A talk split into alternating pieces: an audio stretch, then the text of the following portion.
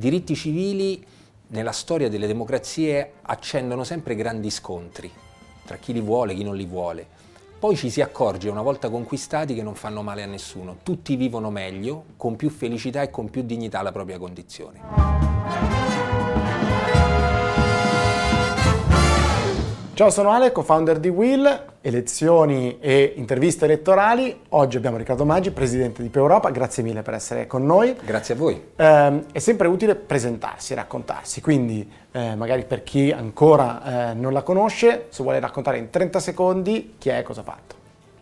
Sono di formazione politica radicale, ho cominciato a militare nel Partito Radicale di Marco Pannella ed Emma Bonino una quindicina di anni fa eh, ho fatto il consigliere comunale a Roma, ho fatto in questa legislatura il parlamentare, sono attualmente presidente di Più Europa e mi, ha, mi occupo di tanti temi, eh, però è finito il tempo, ve ne parlerò parlando.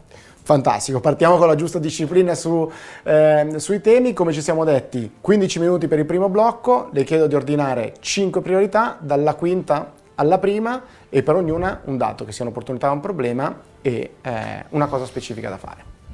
La scelta è difficilissima, non tanto la scelta. Andiamo con, mettiamone una alla volta così è più, più chiaro. Quindi lavoro, tema, e, cioè dato e cosa da fare per il lavoro.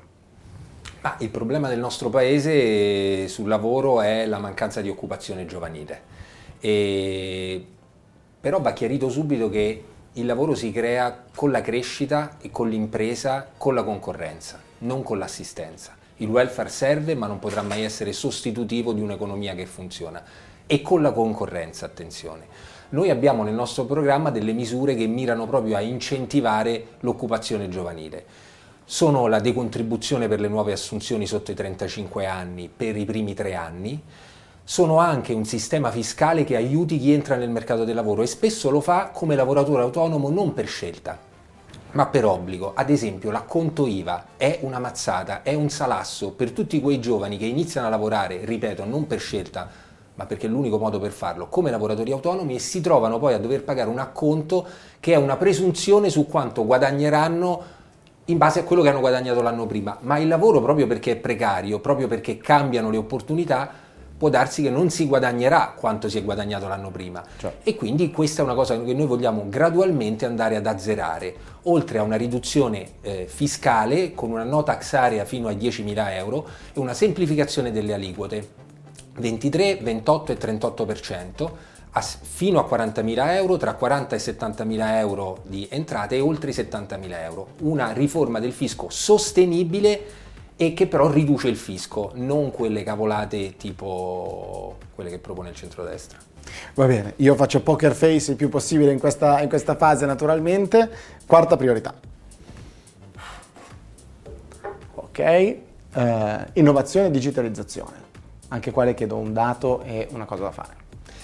Eh, l'indice di innovazione nel nostro paese è tra i più bassi, questo perché non ci sono investimenti in ricerca e sviluppo, non ci sono investimenti sia pubblici che privati, perché da una parte il pubblico investe soprattutto sbilanciando eh, diciamo, su pensioni e altre attività, ne parleremo poi dopo, le proprie risorse e eh, il nostro paese non è attrattivo per i privati.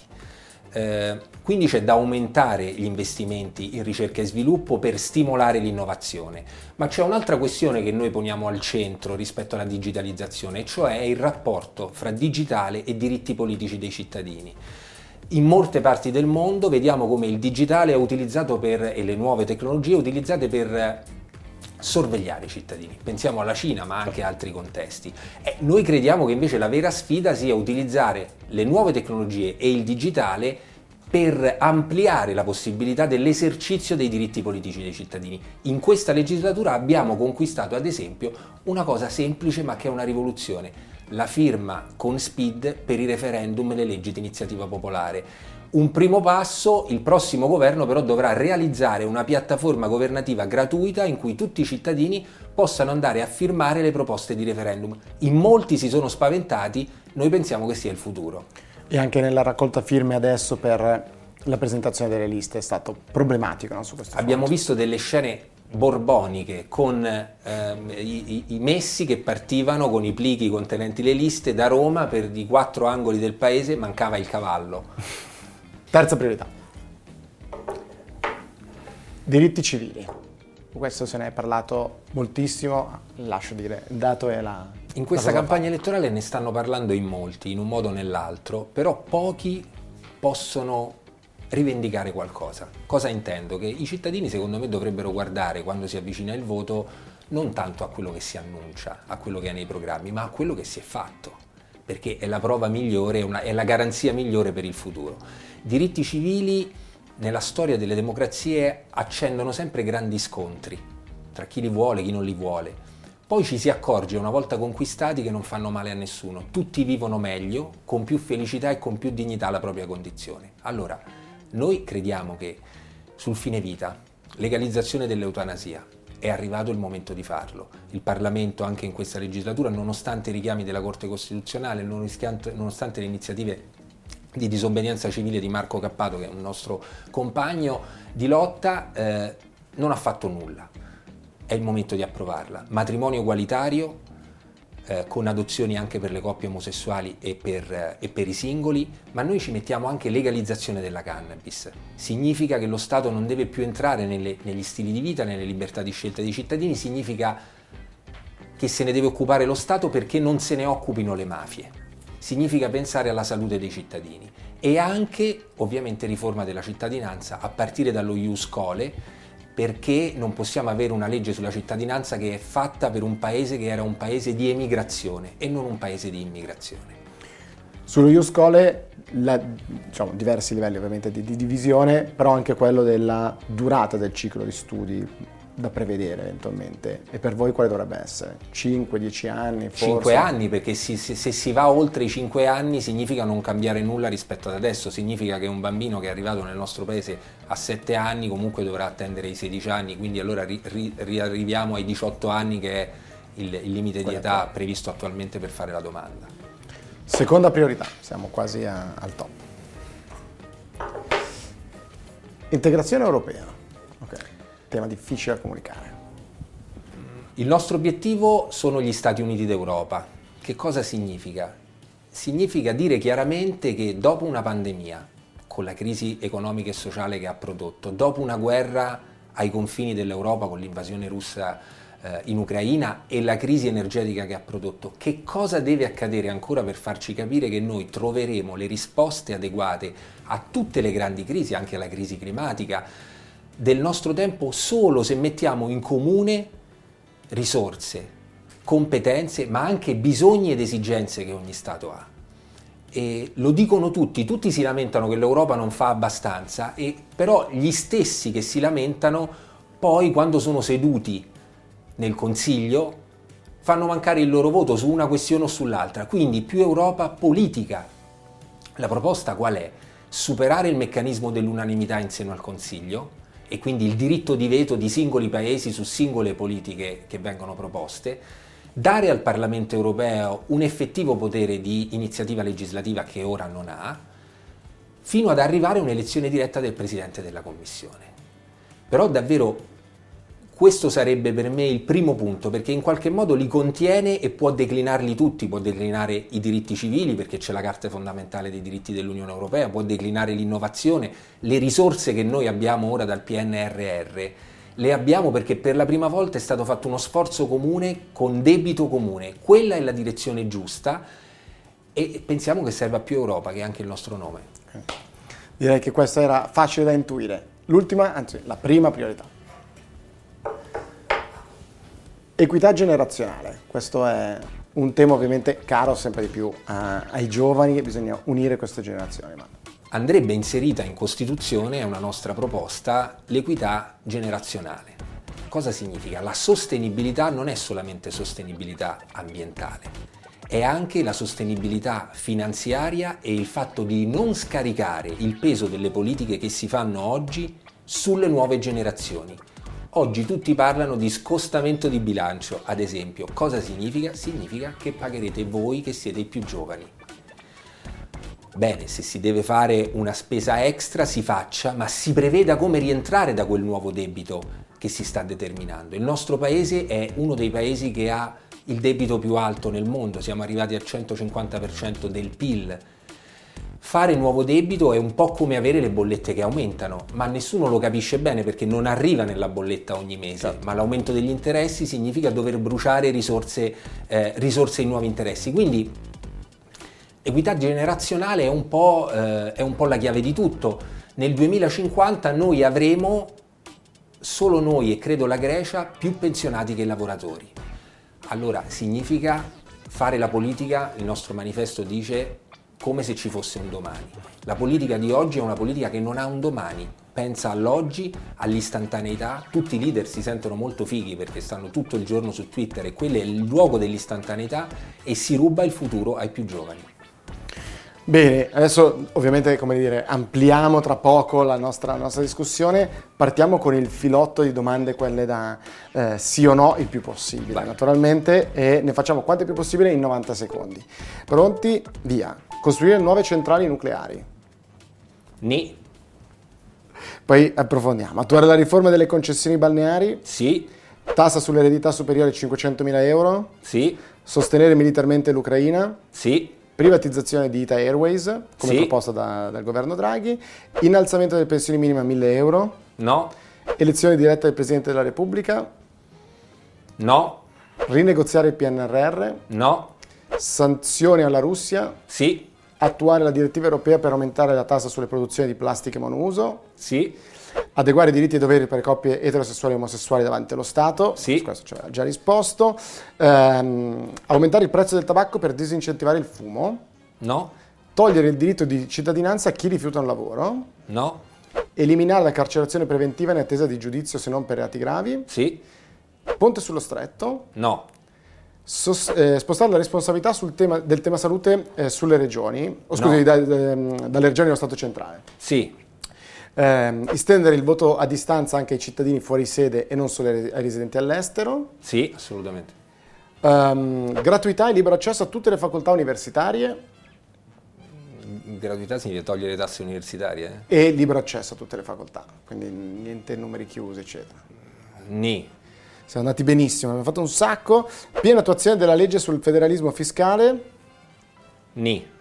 Legge per il contrasto ai crimini d'odio per abilismo, misoginia e omobitransfobia. Sì. Abbassare il tetto al contante e eliminare la commissione ehm, bancaria per pagamenti digitali. Sì. Beh, ne abbiamo fatte tantissime, record mondiale. C'è un premio per chi ne fa di più, perché chi ne fa di meno ovviamente... Eh... Però partirei, diciamo, ce ne sono due almeno che mi hanno affascinato. quel ni alle centrali nucleari? Ma noi crediamo che vada eh, investito in ricerca in programmi nucleari e che vada fatta un'attenta analisi dei costi-benefici, eh, ma comunque va chiarito che non è una soluzione che risolve il problema di oggi, di ora, risolverà il problema fra 7-10 anni. E c'è un altro aspetto, per le caratteristiche degli investimenti in nucleare, cioè per la, quanto sono grossi gli investimenti e per la delicatezza del tema sicurezza, e quello è, è, una partita che deve giocare lo Stato principalmente. E noi abbiamo fatto tutto un lavoro e tutto un percorso invece perché ci fosse un'apertura anche del mercato dell'energia e che lo Stato fosse un regolatore e, e un controllore più che un gestore diretto. Anche questo è un tema che spesso sfugge dal dibattito. Quello però sul tema delle centrali nucleari è stata una battaglia storicamente dei radicali, no? Contro. Ma mai ideologica, perché c'era un'analisi dei costi e dei benefici rispetto a quelle tecnologie in quel momento, in quel contesto. Quindi non c'è mai stato un approccio ideologico. Il, il tema del finanziare la ricerca non rischia di dire, un po' spostare la palla in avanti, nel senso di dire studiamo ancora un po'. No, in realtà. Avendo dei cicli così lunghi in, di realizzazione. In, in realtà io di, di fronte a delle evidenze e, e anche a delle soluzioni rispetto ad esempio a dove, a dove collega, collocare le centrali, ad esempio al tema dei depositi per le scorie che ora sappiamo che sono molto meno pericolosi nel, nel senso che eh, richiedono molti meno anni per diventare inerti di fatti e non pericolose, ecco, di fronte a questo, però è un tema che va affrontato così, non va affrontato con uno scontro certo, ideologico, questo è il punto che vogliamo far passare. Mentre prendiamo le priorità come le ha ordinate la, la community di Will, lego questo a un'altra risposta che, che, ci ha dato e da dove è partito, cioè ehm, concorrenza, no? cioè con la concorrenza per creare lavoro, che era la sua quinta priorità, mentre eh, per la community è innovazione, eh, ha detto sì all'attuare le riforme delle concessioni balnearie, ad esempio mi viene in mente ovviamente il tema del taxi, no? dove c'è un'innovazione digitale che è arrivata, in teoria, però siamo ancora un po' bloccati, è caduto un governo sulla, su una possibile revisione della concorrenza per, per i taxi. Come si fa a gestire l'innovazione e gestirne gli eventuali o i percepiti diciamo, impatti sociali? Eh, serve coraggio e anche, serve una politica che abbia coraggio. Ora, l'innovazione produce, come dicevi tu, concorrenza, possibilità di apertura del mercato, possibilità di crescita. È uno scandalo quello che è accaduto nel nostro paese su questo, sulle concessioni balneari, sui taxi, ma anche sui, sui servizi pubblici locali, ad esempio del trasporto pubblico, dove soluzioni innovative, anche aperture attraverso delle gare ai privati, potrebbero garantire migliore qualità e costi più bassi. È stata Questo una battaglia qua a Roma. È stata una battaglia su cui abbiamo fatto un referendum e questo è un paese fatto di corporazioni e di clientele. E le corporazioni e le clientele producono consenso politico e, e quindi producono, eleggono chi poi siede in Parlamento. Io ho presentato degli emendamenti sulla messa a gara delle concessioni balneari in questa legislatura, li abbiamo votati in 10 su 600, non li hanno votati neanche molti di coloro che si definiscono liberali perché questo è un paese che non è mai stato liberale e non è mai stato neanche liberista. Io quando sento parlare di neoliberismo mi viene da ridere perché dico come fa un, un luogo che in un paese che non è mai stato liberista ad essere neoliberista? E quindi su questo è, è, un tema centrale. Sulle concessioni è uno scandalo perché quel, quando si dice, Salvini dice eh, non svendiamo le nostre spiagge, ma sono svendute ora cioè è ora che un pezzo di demanio è uscito dal controllo pubblico dello Stato e ci ricava solo 100 milioni di euro con i chilometri di costa che abbiamo. Vero scandalo. Ehm, c'è chi dice eh, ci sono più pensionati che, che, che giovani e quindi un sacco di posti di lavoro che si possono creare, dei giovani che possono accedervi, diciamo così. Come si fa veramente a incentivare? No, non è mai accaduto questo, questa era anche la promessa di chi Salvini, poi non lo cito più, proponeva quota 100, cioè si libereranno dei posti di lavoro come se i posti di lavoro fossero delle sedie, uno si alza, se ne va e l'altro si siede. Non è mai avvenuto. Questa è una truffa, cioè rappresentare così il, il mercato del lavoro significa non conoscerlo. Il mercato del lavoro produce posti di lavoro quando eh, c'è crescita e quando c'è produttività che aumenta e questo avviene come dicevamo prima con l'innovazione, con la concorrenza e con gli investimenti. Eh, ne sentiamo spesso parlare però purtroppo eh, in termini semplicistici. Torniamo poi su, su temi legati anche eh, a questo. Quarta priorità, diritti civili, che eh, lei ha messo come, come, terza, in questo caso è quarta. Il DDL ZAN è stato un disegno di legge forse tra i più popolari, diciamo così, della scorsa legislatura. Eh, mi sembra che insomma, la vostra posizione sia sempre stata a favore del, del DDL ZAN. Domanda 1, adesso bisogna ricominciare, eventualmente se uno vuole riproporre o proporre una legge su, su questo tema, bisogna ricominciare, come si può fare perché questa volta vada in porto rispetto al risultato eh, precedente eh, su questo tema, mentre su sempre diritti civili, prima si parlava di, di Iuscole, il centrodestra mi sembra che dica sui dieci anni potremmo starci, adesso sto semplificando in maniera brutale, eh, c'è una possibile mediazione, voi dite 5, loro dicono 10, famo 7 oppure non ha senso?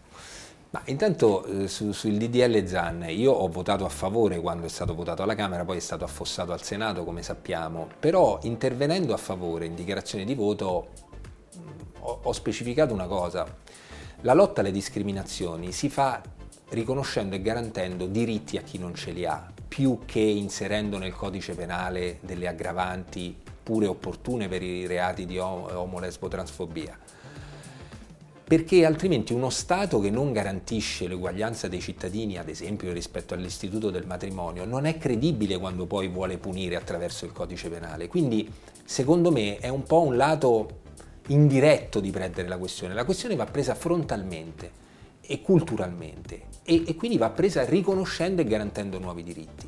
E ovviamente oltre alla questione di quello, io metto sempre la questione del fine vita, perché è una questione su cui c'è un 80% circa di cittadini nel nostro paese che è convinto, che vuole la legalizzazione dell'eutanasia o almeno l'accesso al suicidio medicalmente assistito senza discriminazioni tra malati, eppure i principali partiti fanno resistenza.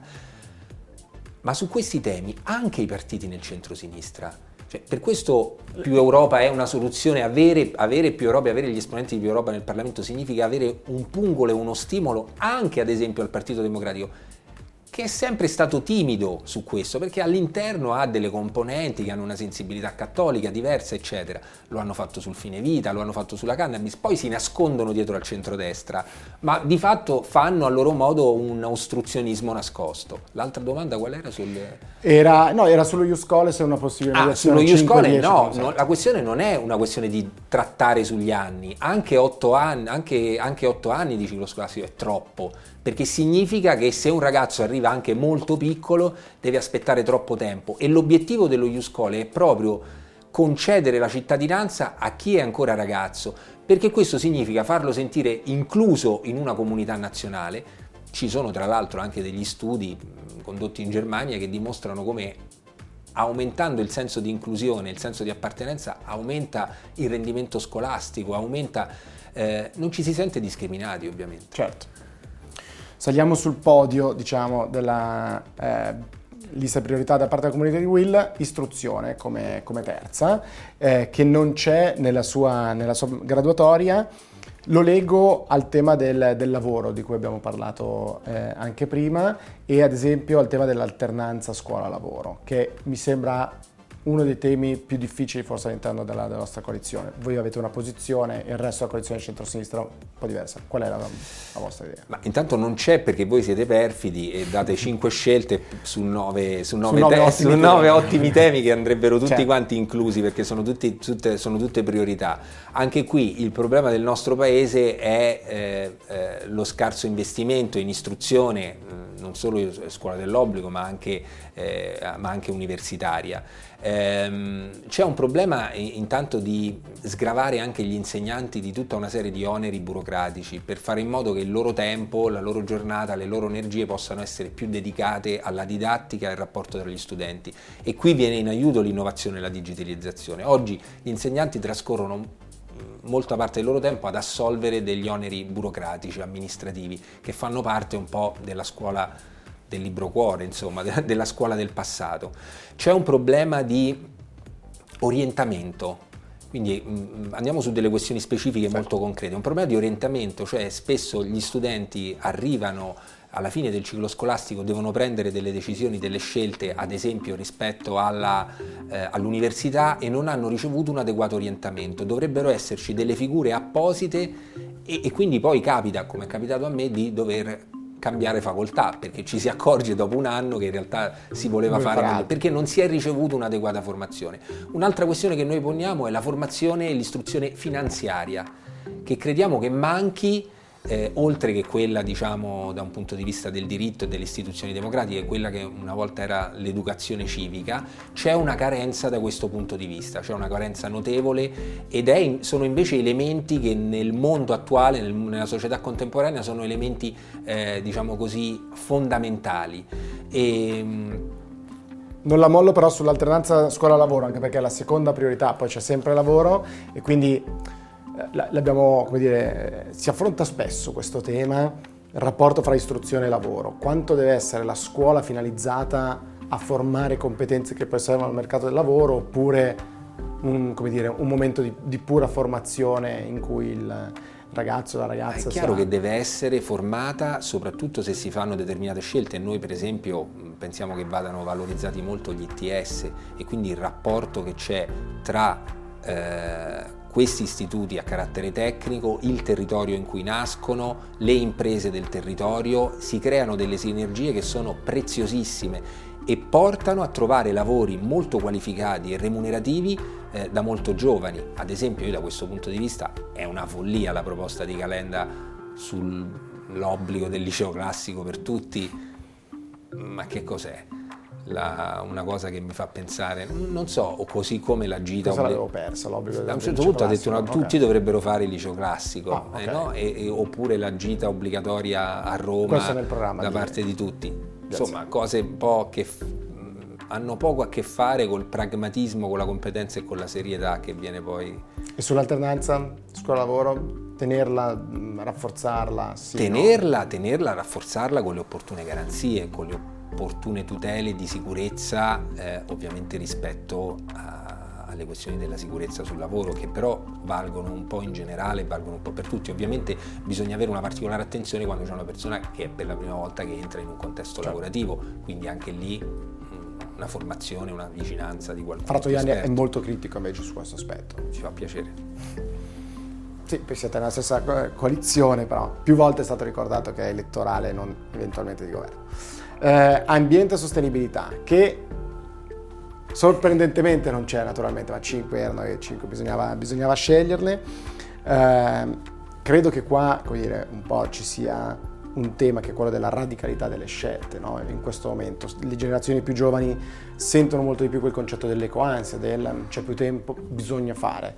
Eh, quanto deve essere, quanto possiamo permetterci invece di mantenere una gradualità che un po' contraddistingue il nostro no, sistema? Serve una radicalità delle scelte assolutamente, ma noi in questo momento paghiamo tanto per tornare all'equità generazionale, paghiamo il prezzo di scelte sbagliate per molti anni e quindi dovendo arrivare al famoso mix energetico, eh, il mix, lo dice la parola, è un mix di diverse componenti che, se, che, devono aiutarci a non vivere questa crisi energetica attuale in modo letale e a fare in modo che non apporti dei danni irreversibili, ad esempio al sistema produttivo, che significherebbe disoccupazione, significherebbe altro. Anche qui la chiave è europea, servirebbe una politica energetica europea Paolo Gentiloni pochi giorni fa ha detto di fronte alla crisi attuale la, la proposta della Commissione e a dire il vero anche del governo italiano era acquisti comuni di energia per superare questa crisi di questo momento, i prezzi che, spi- che schizzano la speculazione. Però diversi stati nazionali hanno alzato il sopracciglio e anche diverse grandi aziende fornitrici e venditrici di energia. Quindi non si è riuscito a fare quello che si è fatto ad esempio con i vaccini. Capiamo quanto è dannoso non avere un'Europa politica comune, quanto poi si creano delle rivalità fra i vari paesi e delle contrapposizioni eh, si crea il nazionalismo a causa della mancanza di Europa e il nazionalismo rende ancora più difficile arrivare all'Europa. Su, sui temi specifici, sul nucleare abbiamo già detto, eh, ovviamente c'è la necessità di mettere a frutto tutte le risorse del PNRR per la transizione ecologica, significa sbloccare davvero da un punto di vista amministrativo, burocratico, la realizzazione degli impianti per eh, produzione di energia da rinnovabili, eh, significa re- realizzare eh, i rigassificatori che ora servono. Eh, e di questi giorni però il blocco ad esempio a Piombino del, del rigassificatore, o meglio, il comune eh, si è, si è, opposto. Il comune, il sindaco di Fratelli d'Italia, da una parte Fratelli d'Italia a livello nazionale dice che lo vuole, il sindaco lo blocca, anche altre forze politiche hanno questa diversificazione, noi crediamo che vada fatta, abbiamo creato anche dei comitati a favore del sì al rigassificatore, eh, anche le forze che si definiscono ecologiste e si richiamano ad esempio ai verdi tedeschi dovrebbero vedere come i verdi tedeschi sono favorevoli alla realizzazione degli impianti di rigassificazione eh, in Germania. Quindi eh, ehm, vanno fatte ora delle scelte con grande pragmatismo, mantenendo la radicalità di fondo ed evitando che, di avere dei danni pesanti per la crisi energetica da un punto di vista occupazionale, da un punto di vista eh, di famiglie che scivolano e imprese che scivolano verso la povertà. Altra questione, per le aziende iperammortamento per gli investimenti per autoproduzione di energia, cioè quello che è stato fatto con il bonus, anche in maniera diciamo un po' non, non condivisibile, per il bonus per le, energetico per l'edilizia privata, perché non farlo con eh, possibilità di ammortizzare diciamo, e avere degli incentivi per impianti di autoproduzione di energia o eh, creazione comunque di eh, reti di, eh, di, energia tra imprese. Questo andrebbe fatto. Fantastico, abbiamo esaurito le nostre, le nostre 5 priorità, esercizio complicato, grazie ovviamente per essersi prestato a questa cosa e in bocca Grazie a voi, grazie davvero per quello che fate.